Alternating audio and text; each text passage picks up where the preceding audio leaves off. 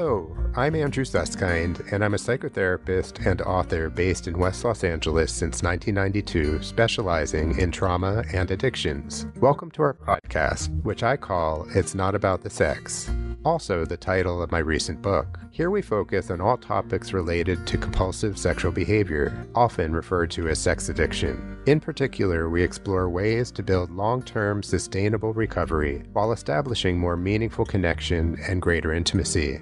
Our intention is to offer fresh viewpoints, brand new perspectives, and practical user friendly tools toward living a more deeply connected life.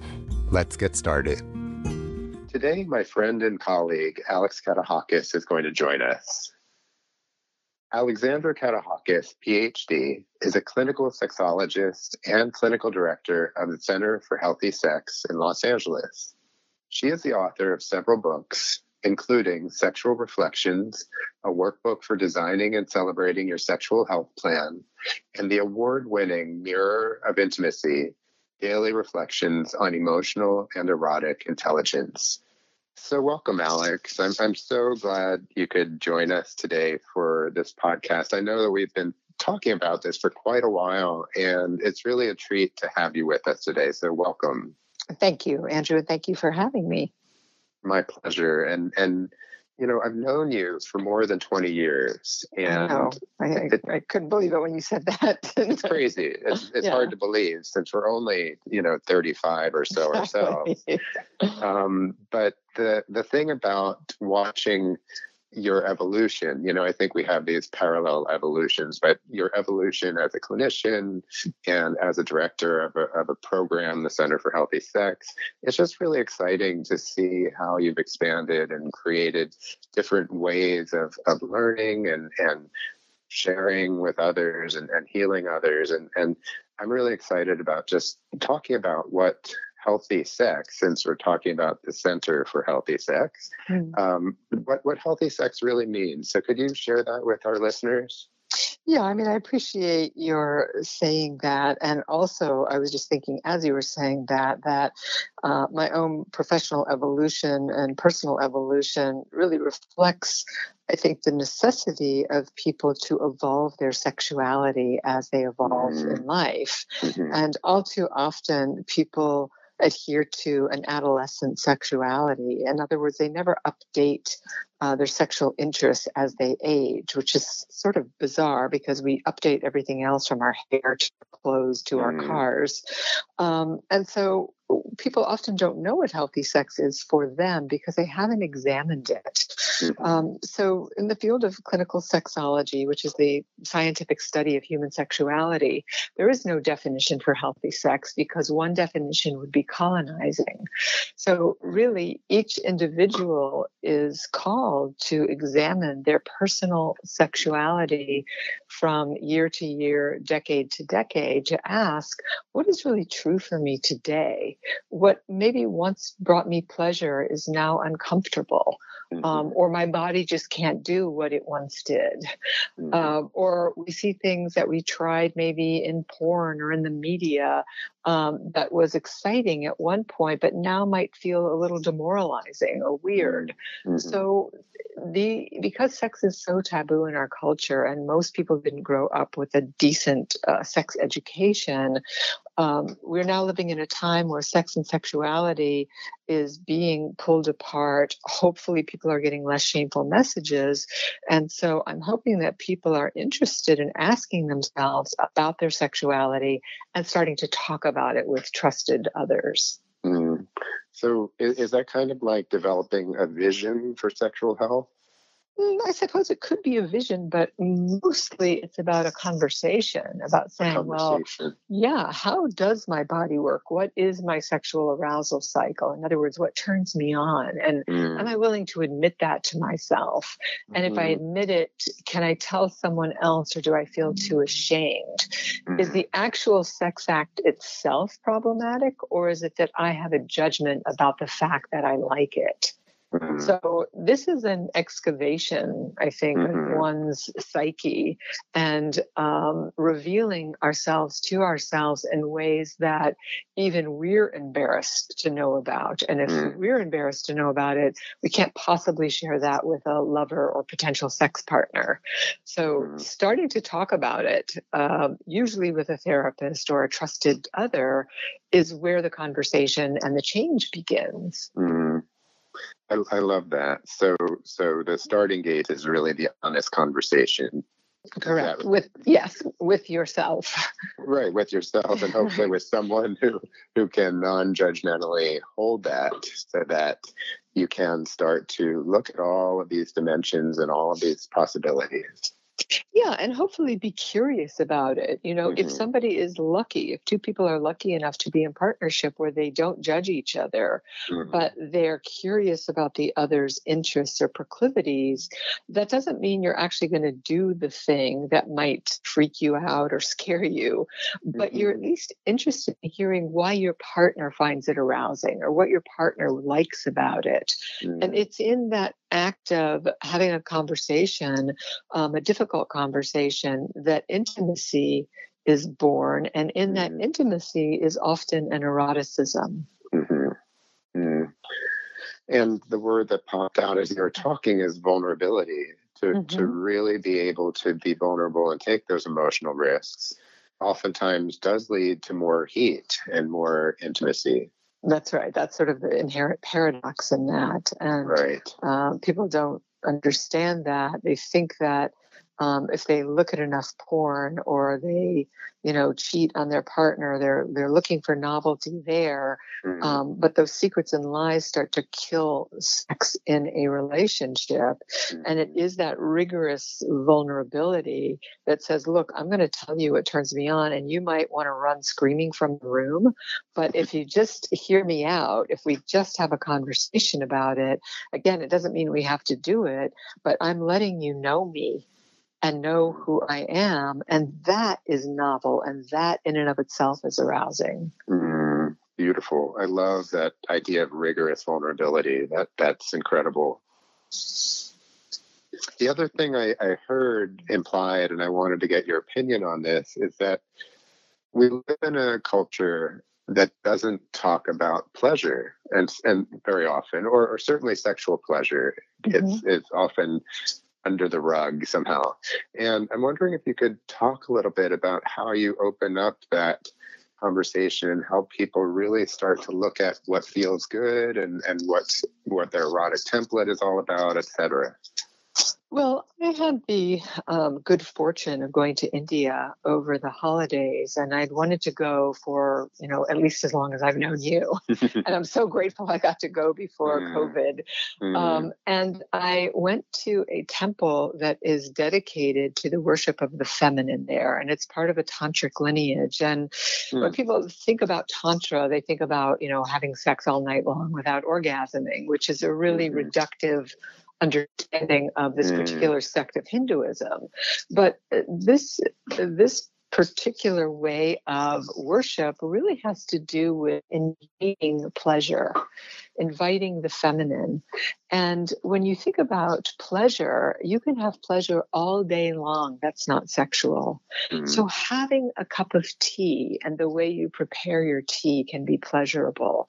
Mm-hmm. Eating a meal with someone, um, the touch of your partner's hair or hand can be deeply pleasurable if we give ourselves over into the present moment.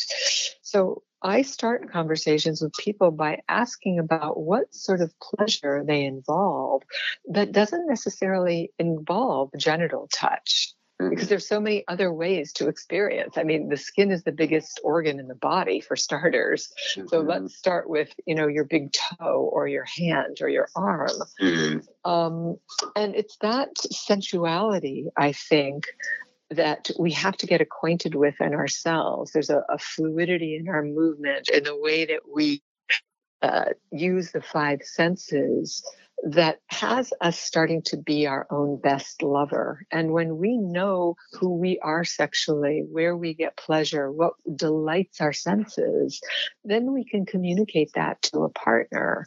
So it starts in a quite non pornographic way, a mm. very simple way of being present in life. Wow, I, I, think I have to get myself to India as soon as possible. That's fantastic. But I love the the expansion of what tantra really is because you're right. It, it is reductive, but a lot of people think of it just as all night long sexual contact without orgasm. Oh, right. When I told people I was going to a tantric ashram, they were like, "Oh my god, like you're going to be having sex for a week," and you know, it couldn't have been further from that, right? It's a lot of ceremony and um, really teachings and things of that nature. Absolutely. That's great. That's great. I want to hear more, by the way, but we'll have sure. to leave that to another time. yeah. Um, one of the things that has always been a balance in in general for me but certainly on the podcast has to do with the difference between clinical sexology and certified sex addiction therapists and how the two can overlap and how they're very different mm-hmm. and because you have all of that training under your belt. I'm wondering if you can share a little bit more about the differences and how they work together or can work together. Sure. Well, I think, first of all, if anybody's listening to this that struggles with sexual addiction and compulsivity, they want to make sure that they find a therapist who is friendly to that notion, who's not going to tell them that that doesn't exist or it's not a real problem. Um, and that is, unfortunately, some of what can happen out there. But mm-hmm. I think sex addiction therapists are very interested and concerned with people who report using sex in ways that are destructive um, where sex feels shameful, dirty, bad. It's a source of pain. There's not mm-hmm. any pleasure in it other than perhaps the momentary orgasm.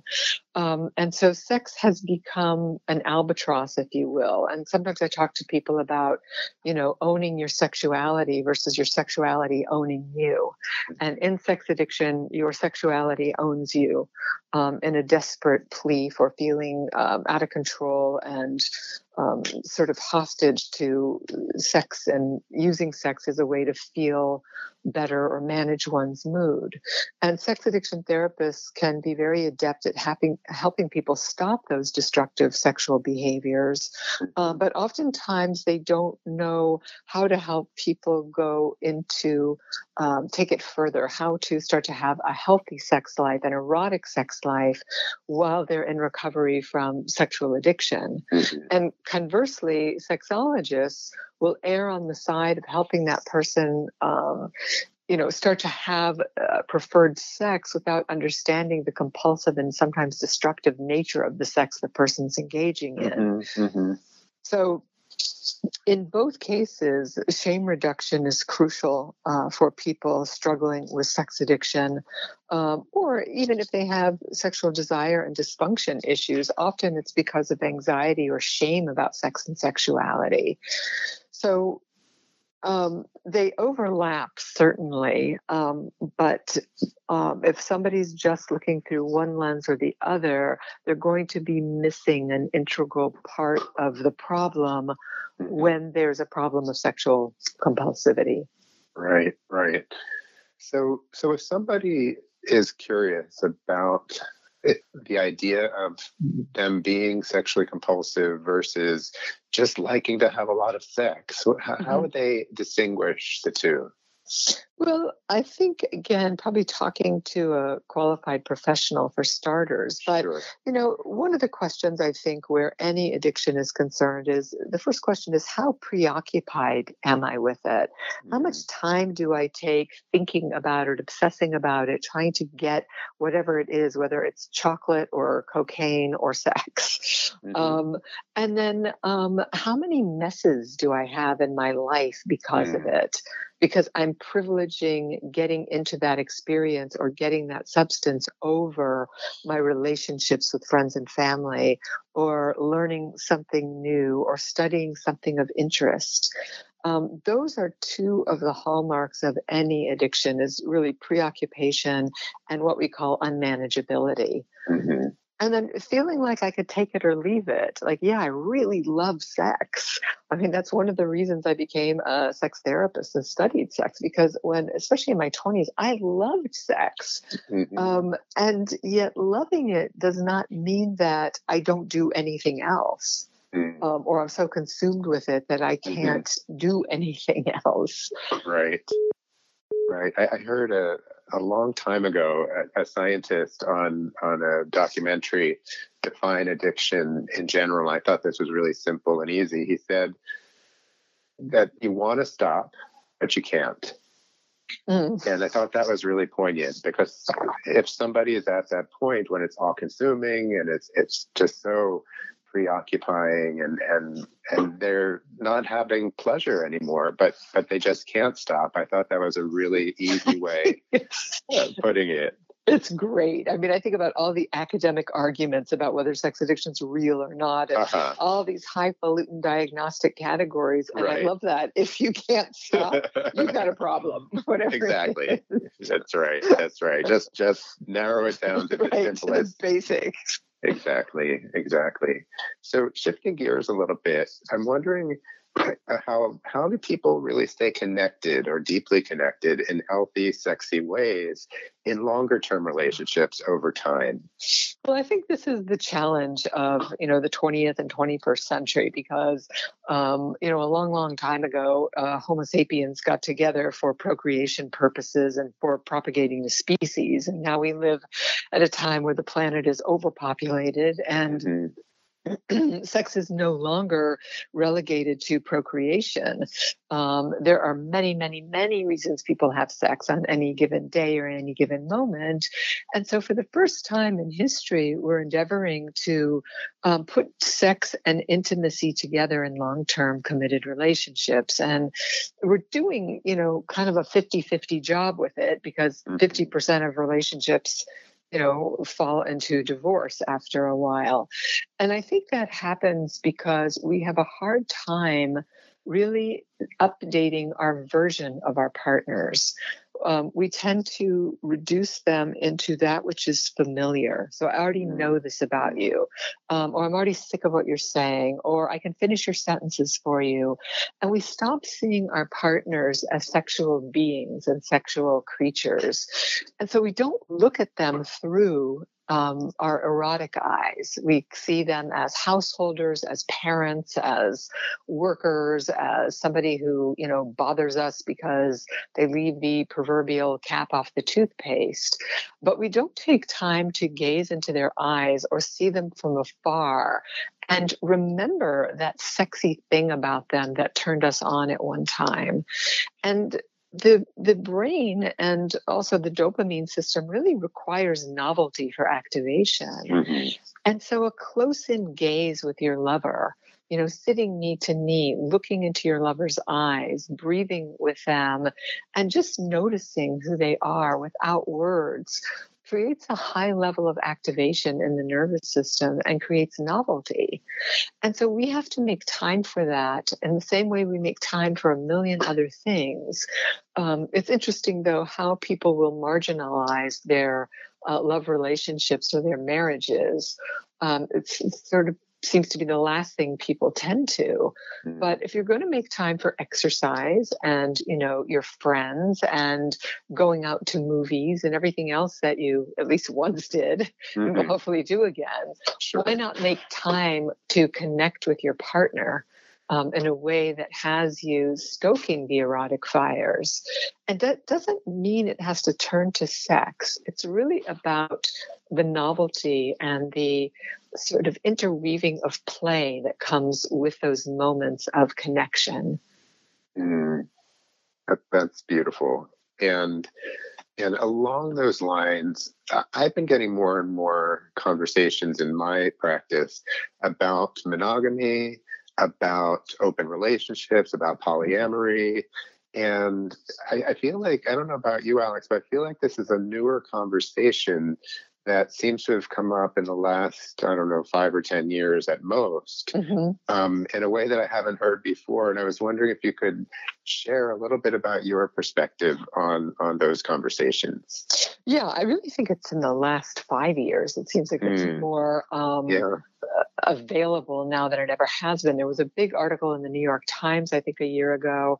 Um, more and more books are being written about um, alternative sexual practices and relationships. And so I do think a younger generation is starting to experiment with, you know, multiple partners and uh, multiple ways of being. And I don't know I don't think we have any way of knowing how this is going to go, but um, I think it's important for people to seek help when they open up their relationships if they're already in one, because I've seen a lot of botch jobs, and you mm-hmm. probably have too, where yeah. somebody thinks they're going to open the relationship and the other person's not really that into it. That's often the case, uh, mm-hmm. uh, but they do it anyway, and then they blow up their relationship. So mm-hmm. I think if people are thinking about doing that, they really do want to engage um, a, professional so they can start to have critical conversations about consent and what does consensual non monogamy look like? What are the contracts that we're going to have? What are the agreements we're going to have? What boundaries will we have?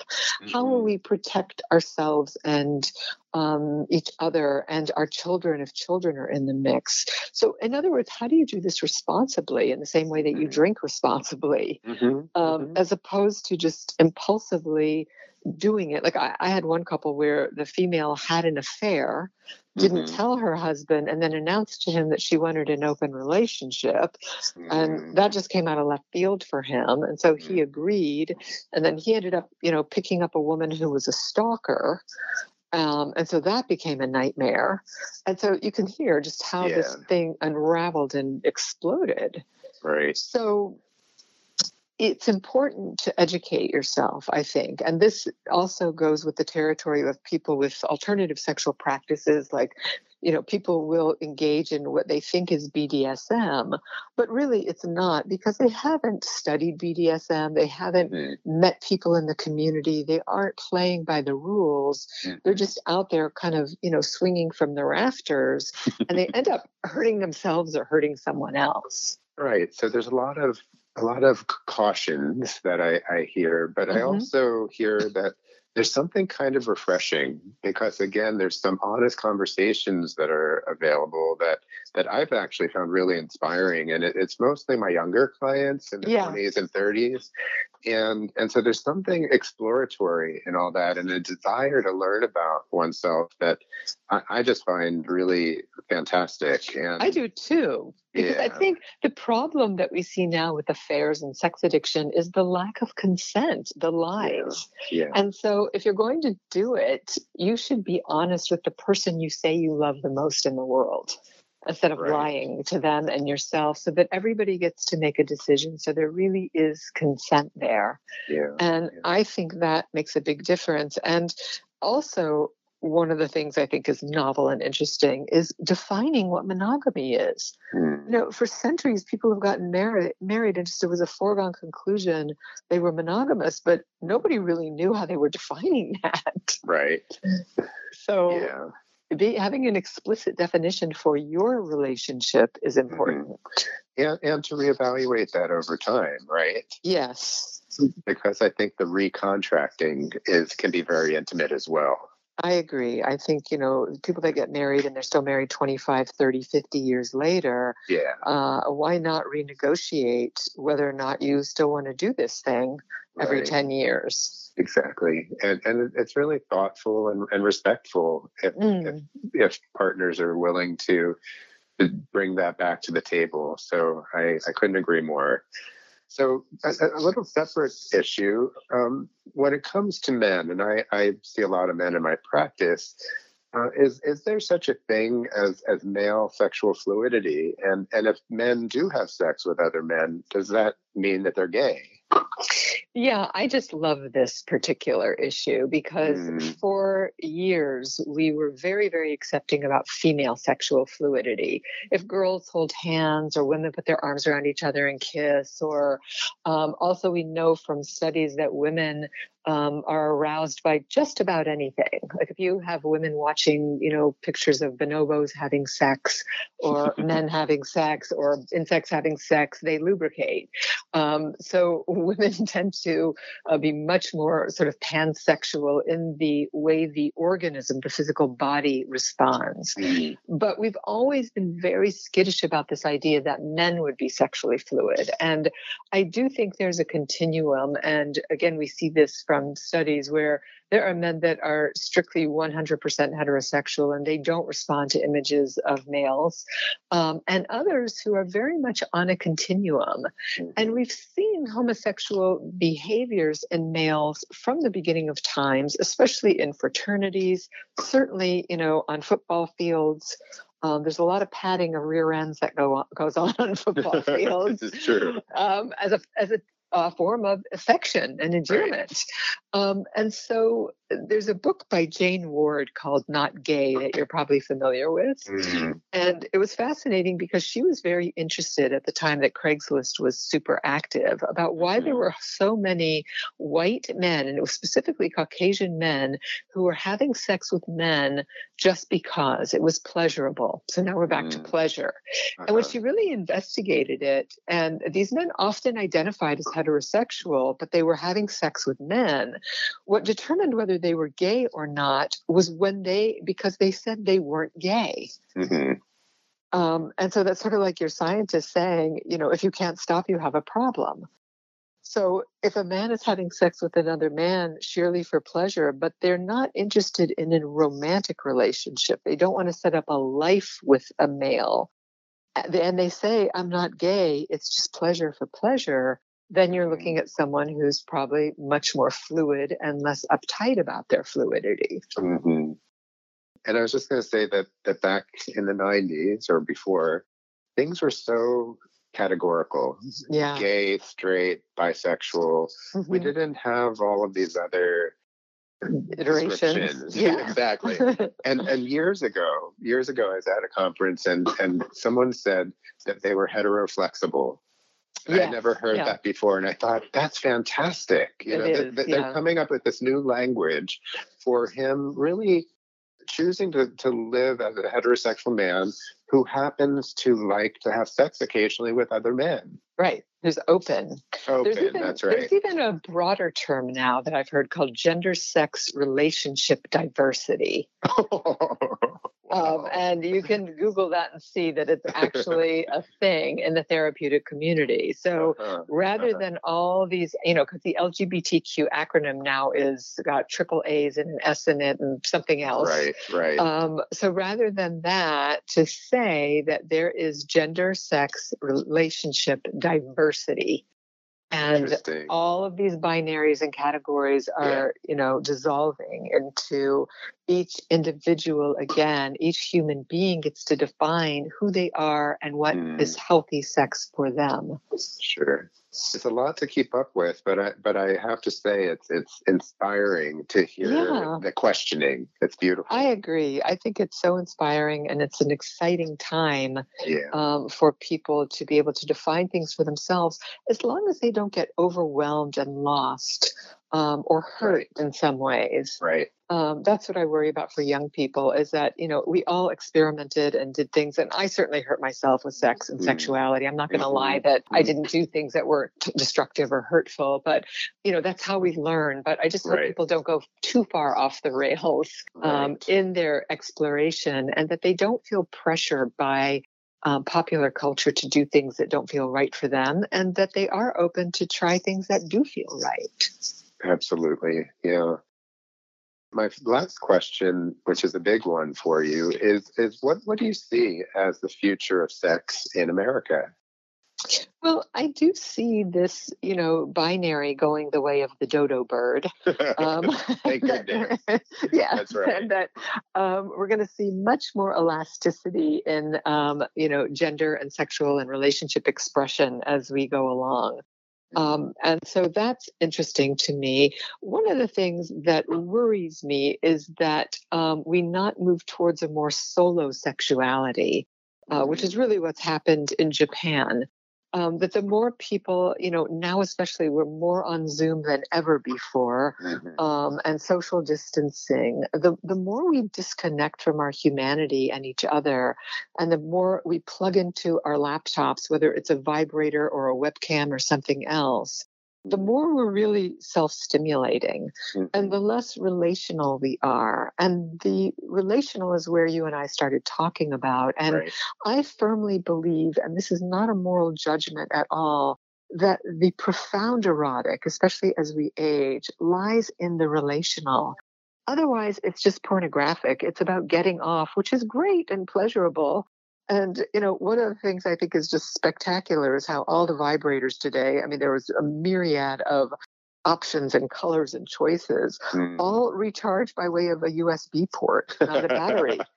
um, so we're all, you know, ready to plug and play, and that's mm. fun.